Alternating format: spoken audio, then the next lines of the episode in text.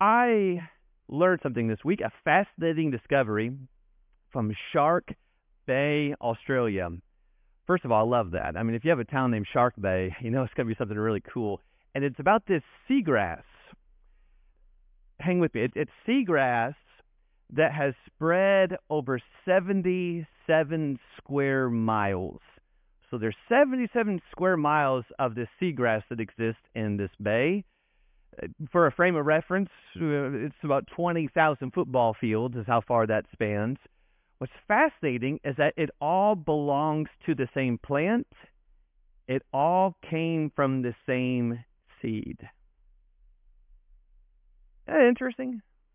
I've grabbed on the way out because, and I'm thankful I didn't do it like some of you, I didn't start planting this year, even though it got really warm in the past couple of weeks. I have right here a jumbo watermelon seed. And you probably cannot see it. Can you see it at home? Isn't it amazing how something so small could result in something so great? One of the most common metaphors of the Word of God is that it's a seed.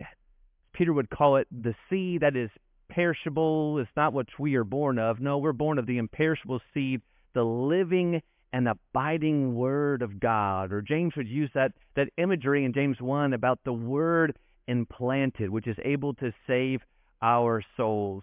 We're going to do something a week early. Next week, Lord willing, our brother Vijay Benson, who preaches in India, whom we support, will be here and will be preaching for us.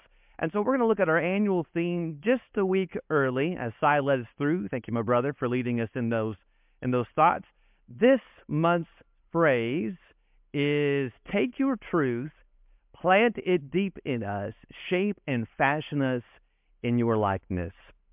Such a rich phrase. I think of all the, the familiar passages in the Word of God that points to the Word as a seed, it's found in perhaps the most memorable parable that Jesus told in Luke eight. A parable about a man who went out and sowed his seed, and the seed fell on all sorts of various soils and grounds. But the one that met the good and fertile heart or soil produced great fruit. If you're in Luke eight, Jesus gives the explanation of the parable in verse eleven when he says, now the parable is this. The seed is the Word of God, those beside the road are those who have heard. Then the devil comes and takes away the Word from their hearts so that they will not believe and be saved. Those on the rocky soil are those who, when they hear, receive the Word with joy, and these have no firm root. They believe for a while, and in time of temptation fall away. The seed in verse fourteen, which fell among the thorns, these are the ones who have heard, and as they go on their way, are choked with the worries and riches and pleasures of this life and bring no fruit to maturity. But the seed in the good soil, these are the ones who have heard the Word in an honest and good heart and hold it fast and bear fruit with perseverance. I think one of our common struggles with this is we read the parable and our natural application of this parable is we are the sowers, and we have the seed, and we need to teach the truth to every person. And so we are sharing the Word and scattering the Word, and it may not fall on good hearts. There may be some who don't receive it, but just keep on sowing. Keep on sharing it, because eventually someone will meet it with a good heart, and they will believe it, receive it, and obey it. That's how it's often given or taught, that the emphasis is on teaching and on evangelism. The problem is that's not the emphasis Jesus gives in this section. When he initially tells the parable in verse eight, this is how he concludes it. The very end of verse eight, he says, as he said these things, he would call out, he who has ears to hear, let him hear. And through his explanation, as he saw, the emphasis was on the one who hears the Word. As soon as this parable is over, he tells another parable about a lamp and what you do with that lamp or don't do with that lamp. And he draws the conclusion, uh, conclusion in verse eighteen where he says, so take care how you listen. For whoever has, to him more shall be given, and whoever does not have, even what he thinks he has, shall be taken away from him. And then immediately after this, his mother and brothers come to see him, and Jesus tells the crowd, who's calling for Jesus to see his family, in verse twenty-one, he answered and said to them, my brother and my mother and my brothers are those who hear the Word of God and do it. The whole emphasis is on receiving the Word, is on hearing the Word, not on us teaching the Word. And that changes the way we see the parable. I'm not the teacher in the parable. I'm the soil in this parable. In other words, every time the Word of God is opened, whether it's me at home, just me and the Bible, or in a small private Bible study, or as we're about to do in the next hour in our Bible classes, or even right now in the midst of a sermon, this parable is taking place. I'm going to be one of these soils, and I either will or will not receive the Word of God. And that's one of the things I think that comes right out of the parable then is the amount of work it takes to receive the Word. The amount of work that needs to be done to prepare ourselves to receive the Word of God. One of the first things we wanted to do when we moved here is Holly says, I want us to have a garden. And I had no idea uh, the amount of work in Texas it would take to do a garden. Short story is I had to build it up and not go down and do one of those raised bed gardens. And it lasted one year. And that was about it. Uh, it didn't last very long. It takes a lot of work in order to pre- prepare the ground to receive the, the seeds that you're planting. That's the point Jesus is making here. There is something precious and important, life-changing, but there's a lot of work that has to go into us receiving this word. One of the things he says is we have to avoid the path, verse twelve, the hard path, the ground on which the seed falls, and man tramples over it, and Jesus' conclusion is Satan will come and snatch it away. There are some hearts we can have, some minds, some disposition. I simply will not hear the word of God. I'm not going to listen. It doesn't matter who says it. It doesn't matter how it's presented. My heart is not in a place to listen or receive the word. We've been walking through Ephesians this month, and in Ephesians four, Paul describes some. He describes them as the Gentiles in verse seventeen. He says, this I say therefore, and affirm together with the Lord that you walk no longer just as the Gentiles also walk. Notice the language there. And the futility of their mind, being darkened in their understanding, excluded from the life of God because of the ignorance that is in them. But notice what he says. Because of the hardness of their heart, and they, having become calloused, have given themselves over to sensuality for the practice of every kind of impurity with greediness. You get the language? Their heart is so hard, it's become calloused. The seed, the truth, cannot, will not get in. Jesus uses language of the Jews, the Pharisees, when he says, I know that you are Abraham's offspring, yet you seek to kill me because my word has no place in you. It will not be received. We can get that way. A tradition, a teaching. I've understood this passage to mean it this way, and I will only ever see this passage this way. I will only ever understand the Bible through this lens, through this teaching, through this understanding. Or I've kind of grabbed onto something. I've grabbed onto a theory or a thought. This doesn't apply to me. The Word of God was written by man. It's really not God's Word anyway. Our hearts are so closed, I will not receive the Word. We cannot get it here, brethren, to the point where my mind is so made up that my heart is so closed that it doesn't matter what is said. I simply will not listen to the Word of God. Described as God's people of hard forehead and a stubborn heart. It doesn't matter what is being said. I'm simply not in a place to listen. It's a path to avoid. It's a hard to to reject. Having a heart that will not learn. The other thing he talks about, secondly, is the soil that has the rocks. Removing the rocks from the soil. It looks like good soil at, on the surface. But deep down, there's all these rocks underneath it, which prevents the roots from d- digging deeper, from firmly planting, from firmly grasping. And what he's talking about is a shallow, simple understanding of the Word of God. And we can get there. That's where we begin. We have the facts. We have the stories. We have the simple understanding of the Word of God, but there's nothing deep to it. There's nothing firmly planted to it. Do you remember those in the book of Hebrews who the writer was talking to and how he says that concerning him, Melchizedek, we have much to say? Kind of fascinating. I have a lot to say about Melchizedek. But but we can't. It, it's it's hard to explain since you have become dull of hearing. For though by this time you ought to be teachers, you have need again for someone to teach you the elementary principles of the oracles of God. And you've come to need milk and not solid food. For everyone who partakes only of milk is not accustomed to the word of righteousness, for he's a babe. But solid food is for the mature, who because of practices have their senses trained to discern good and evil. Therefore, leaving the elementary teachings about the Christless, press on to maturity, Not laying again a foundation of repentance from dead works and of faith towards God. What do you think? You ought to be a teacher by now. With the amount of time you have had and time in the Word, you ought to be a teacher, and you ought to have a greater, deeper understanding than what you actually have. But instead, your understanding is shallow, and thus your faith is shallow. And that could be some of us. I've got the facts, and I've got the stories. I've got the simple understanding, but that's about it. And Jesus' application, if you look down in verse thirteen, as that a simple faith and a shallow understanding will not face, will not stand the test of temptation, trials, and suffering. That's not a faith that's going to remain rooted. I was a little sleep deprived this morning, and we were getting our breakfast out, and I set six plates. And Holly goes, "We don't need six." I said, "But it's sausage, love. Everyone loves sausage."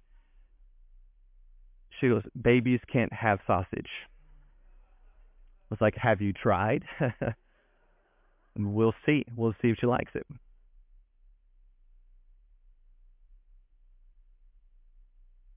It starts with milk. But what happens as, as a disciple of God, as a child of God, who simply stays on milk? Who never challenges themselves to lower the nets deeper, to press onto the meat of the Word, the more challenging and deeper aspects of God's truth, of who He is and what it means to walk in holiness and righteousness. But what happens when we fail to truly dig deep and not just know these words, but trust them wholly with our lives? To, to get the language of how Paul described, notice the language in Colossians two, beginning verse six. As you therefore have received Christ Jesus the Lord, so walk in Him, notice, having been firmly rooted and now being built up in Him and established in your faith, just as you were instructed and overflowing with gratitude. You hear the language? Firmly rooted, built up in Jesus, established, strongly set by Jesus. What describes my faith? I've got some basic facts. I've got some simple understanding, or I'm digging deep. Digging deep to know God, to trust in God, and to stay with God. I've got to avoid the rocks. I have to avoid the simple, basic understanding, the shallow understanding of the Word of God. And then he talks about the thorns, about ripping out these thorns, the thorns which choke out and prevent fruit from being born. In one sense, he talks about the distractions. And what came to mind is a great lesson Jansen preached a couple of weeks ago when he took us to the story of Mary and Martha. And there was Martha who, as in the text says, was so bothered about many different things, but failed to choose the one good part. And I wonder if that's us day by day. I really want to be in the Bible, and I want to be in the Word of God, but I've got to get the kids up and dressed and get them to school, and then I've got my work demands, and the house is dirty, and I've got to do the laundry, and then there's sports, and there's clubs, and in the midst of a chaotic day, sometime I have to devote to the Word of God. I just don't have time for it. There's no space. We're distracted and bothered by so many things.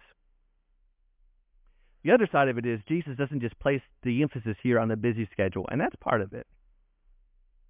He also places an emphasis on the mind that's divided, divided from the things of God and the things of the world. Do you ever notice when John says in First John chapter two, it says verse fourteen, I've written to you, fathers, because you know Him who has been from the beginning. And I've written to you, young men, because you are strong, and the Word of God abides in you, and you have overcome the evil one. You know the phrase, and the Word of God abides in you. You have the Word in you. The very next phrase, do not love the world, nor the things of the world. What do you think? You have the Word. You have the Word of God within you. That Word will make all the difference. Do not divide your heart. Do not seek the things of the world. Keep that Word. Protect that Word. Love that Word. Focus on that Word. Do not allow your mind and your heart to drift and to wander to the things that will take you far from God. Can you see it and appreciate, at least on the screen, I can have a Bible. I can have it open. I can allow my word, my mind, my eyes to read the words on the page. But that doesn't mean it's getting into my heart. I've got to ask myself in revisiting these, these passages, how many times have I had the Bible opened and I read it? And I did my reading. I did my reading for today. And then the Bible was closed. And nothing happened. and you were to ask me, what did you read? And on paper, I could say, I read the whole Bible. What did you learn from that? What difference did that make in your life? I, I don't know. I read the Bible. I checked it off. It's possible for us to have the seed and to put it near soil or on top of soil, but that doesn't mean that we've done its work, that we've allowed it to do its work, to be deeply rooted and planted within us. That last soil described in verse twelve about that good soil, those who have received it with the good and honest hearts, that's the aim. It's not just having the word, it's having and planting that word deep in our hearts. I want you to go in your text with me to James chapter one. We're going to end here this morning in James chapter one. The, the, the good heart described in verse fifteen of our context is illustrated again in James chapter one. It's fascinating, the similarities here. James chapter one, we're going to start our picking up in the context of verse twenty-one. James one and verse twenty-one. James one, beginning verse twenty-one, it says, "Therefore, putting aside all filthiness and all that remains of wickedness, and humility, receive the word implanted, which is able to save your souls." How do we develop this kind of a heart? The heart, Jesus said, that's going to receive this word and bear good fruit. You know, the, the very first thing is removing, right?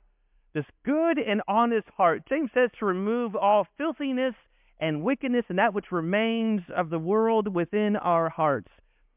I love the picture that God gives through Jeremiah of his people when he says, "To whom shall I speak and give warning that they may hear?" Notice, "Behold, their ears are uncircumcised." That's fascinating language. Their ears are uncircumcised. Circumcision is this picture, this description of purity, of holiness, of a people devoted to God. And these people are described as uncircumcised in ear, but notice how he goes on. They cannot listen. "Behold, the word of the Lord is to them an object of scorn, and they take no pleasure in it."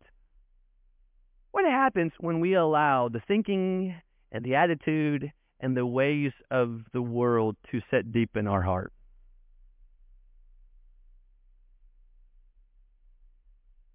It's awful hard when my mind is so full of pride or greed or lust or jealousy, or materialism, to make any kind of room for that which is holy and righteous and sacred and pure. He doesn't say, you know, "I know you're uncircumcised, but I, I have something I want you to understand. Make some room in your heart." He says, "You need to remove the foreskin of your heart. Circumcise your heart." Something has to change. I will not listen to the pure, righteous words of God so long as my heart is set on the ways of the world. And one of the clearest ways we see that described in James is actually in verse twenty. Because in verse twenty, twenty-one, he says, "In humility, receive the word implanted." One of the greatest barriers to us receiving the word of God is simply our own pride. Because pride says this, "I already know it. I know what that says because I've read it before. I don't need that. I know someone who does need it. I don't need it, though. I don't need that." Pride says, "I know this is what it says, but this is really what God means. I'm going to add to this.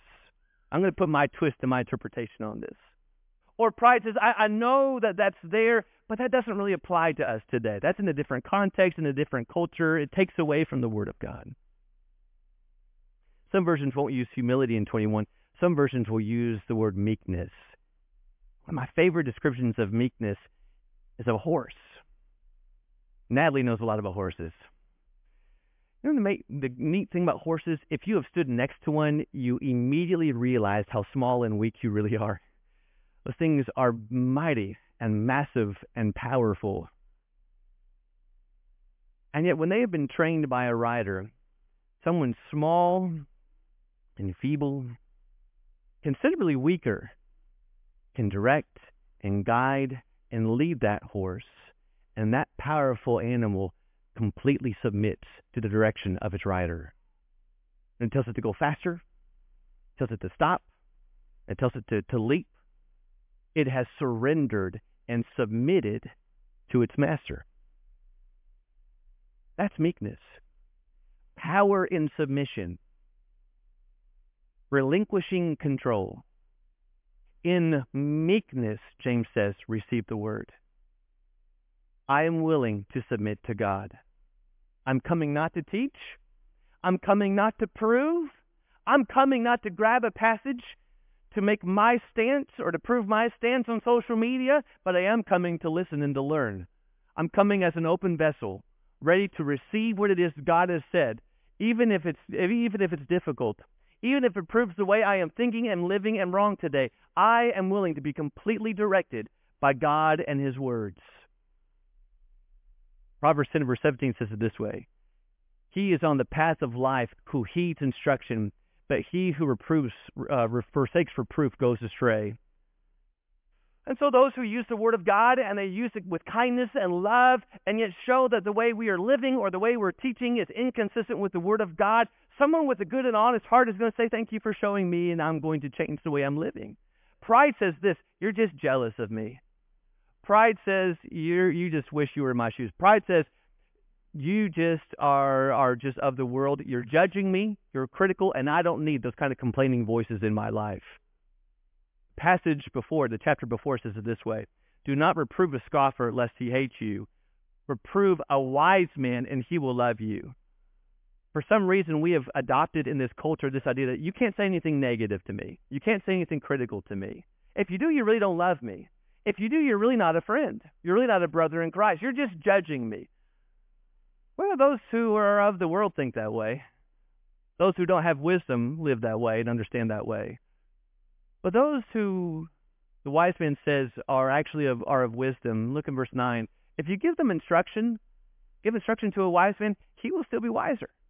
If you teach a righteous man, he will increase his learning. Don't you love it when you come to someone who is so wise, who's entrenched themselves in the word of God, and you want to share something you've learned? Have you ever been that way to someone where you try and share something you've studied and someone goes, I already knew that. I've taught classes on that. I've written books on that. Isn't it amazing that you can share something with someone who is wise and entrench themselves in the Word of God, and they receive it and say, thank you for sharing with, uh, that with me. That's a really neat truth. I was floored when, as I started in my early twenties, meeting with Paul Earnhardt. I came with a recorder and a notebook and several pens. And for the most of the time, I just wrote down and wrote down and wrote down and wrote down. He asked me what I thought about preaching. I don't remember what I said at the time because it didn't matter. I'd only been preaching for a year, and whatever I said, I guarantee I wouldn't say today. Why ask? Because those who are wise love learning. But we love to learn and are willing to learn. We have a heart that's open to learn. Pride will rob us of any opportunity, whether if it is correction or if it's kindness, whether if it's encouragement or it's rebuke. Pride is the one thing that is keeping us from hearing the word of God, hearing God speak through his people and hearing God speak through his word. And so one of the things we have to avoid, good brethren, is removing these kind of attitudes from our heart to be able to be an empty vessel listening to him. But he also says to receive the word. Notice, they received it or they heard it and they hold fast. Verse twenty-one in James, receive the word implanted, which is able to save your souls. It's not that I'm taking the seed and I'm setting it on the surface. I'm putting it on the top. I'm setting it on the grass, right on the foundation of the pl- of, of, of the earth. I'm planting it deep down, deeply rooted.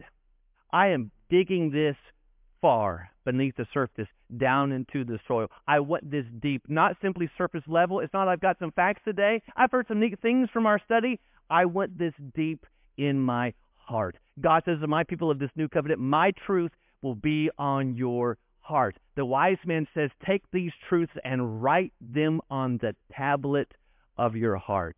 How do you do that? How do you take the truth of God and write it on your heart? I love the language that was used of Mary, who was taking everything in. There's a lot of these passages that are new and I appreciate from a different view from the past month. When all these things were taking place with the child Jesus, there was a lot that was taking place about those who were saying things about her baby, the prophecies, the praise.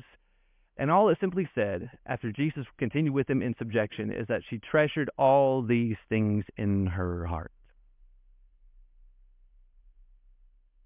Do you have anything you've treasured in your heart? Do you remember your your wife coming down the aisle or the the pathway when you got married? You remember that? Do you remember meeting your child for the first time, whether in adoption or in birth, and you got to meet them for the first time? Are there songs you have right now that you could just, you don't have to have the music, you could start singing or hymn or humming along to right now? Are there some poems or statements or quotes that you could just write now? You don't have to read it. You could just share it because of the depth of significance it means to you.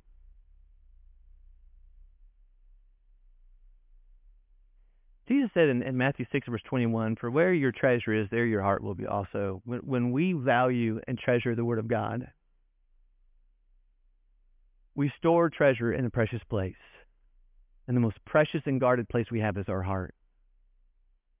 When we have the Word of God in our heart, treasure in our heart, it's with us always.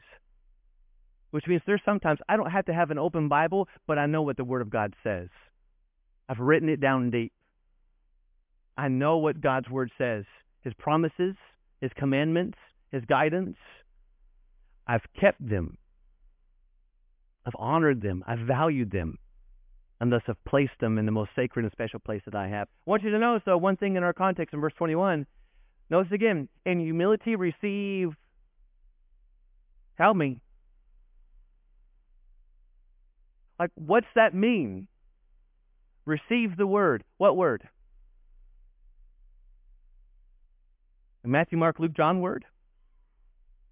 I've heard that a lot.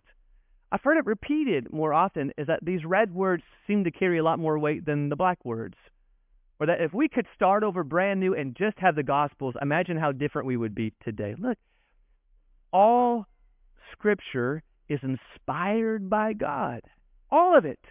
I heard it said this week, and I love the quote, it takes all of Scripture, the whole Scripture, to produce the whole Christian. I love that. If if we only needed the Gospels, then God would have just given us the Gospels. But instead, and you might do this today, if you've not been up there in a while, if you go to the very top of our upstairs, right where our classrooms divide, you'll find a picture a lot like this. It's up on our wall. You got a moment today, just look at it. Stand there and take a, take that in. Why did God give us these books? Our precious Old Testament tutor, the amazing value of the history of what we learn about God and His people and His expectations and His holiness, the sufferings of Job, the praise of Psalms, the wisdom of Proverbs and Ecclesiastes, the powerful preaching of the prophets, the continuation of the story in the beginning of the church in the book of Acts. What holy life looks like in Christ, life in Christ looks like from the apostles and the work and importance of the church from the letters and even the grand hope and the victory in Revelation. It takes all of the word. I say that to say this. Let's be balanced in our reading. I love the Gospels, and this year we are working through the Gospels, and I love that we're doing that together. But let's keep balanced. If God says it's all profitable and God says it's all necessary, then I'm going to listen to God and I'm going to take it all in, every bit of it. I may not like broccoli. I may not be a fan of asparagus. But if God says this is what's going to be necessary for you to be complete, thoroughly equipped for every good work, then I'm going to trust in Him, and I'm going to be balanced in reading His Word. Here's our last thought. Reproduce. It's not about just having the truth and obtaining the truth. It's living this truth. And that's how James ends. He says in verse twenty-two, prove yourselves to be doers of the Word and not merely hearers who delude themselves. For if anyone is a hearer of the word and not a doer, he's like a man who looks at his natural face in the mirror. For once he's looked at himself and gone away, he has immediately forgotten what kind of person he was. But one who looks intently at the perfect law, the law of liberty, and abides by it, not having become a forgetful hearer, but an effectual doer, this man will be blessed in what he does. It is possible to have the word of God, to read the word of God, and not live the word of God. How do we know this? Do you remember from this week's reading? The story Jesus told, the two people he used in his illustration of those who were known as those who knew the Word of God and taught the Word of God, saw a man in need and betray the truth they were, de- they were designed to defend and to teach. The priest and the Levite walked around the very man the law said to help and to care for. It's possible to have the truth. It's possible to know the truth and yet not live it. If we are going to receive the word, or maybe use this language, listen to this. If we are to welcome the word of God into our hearts, that means I'm going to welcome what God's word says. I'm going to welcome the words of hope. I'm going to trust those words. I'm going to welcome the promises of God. I'm going to trust that if God makes a promise, he's going to keep it. That means I'm also going to welcome some words that hurt. Those words that Paul says are sharp and penetrate and judge and divide. I'm going to welcome those words that show and expose where I am in light of where it is I ought to be by the image of God. At what point is it? Did you get the analogy of James? I wake up and I look in the mirror and I see what's there. Or maybe I'm shown and told what's there. And I decide, ah, it's good. Or even to think, you know, I probably should do something about that, and then close the Bible and go on my way. It could be I read the Word of God and I see there's something I'm not doing I need to do. I need to do now. I need to be a person of prayer. He says to pray at all times and not lose heart. And it's been a while since I prayed, but I close the Word and I don't pray. Or there's things in my life I'm seeing right now. The, the, the deep darkness of the heart revealed. And it shows right where I am, the things I am thinking and the way I am living. And instead of saying, I've, I've got to repent and change, I close the Word and I say, that was a great time in the Word of God, and nothing changes.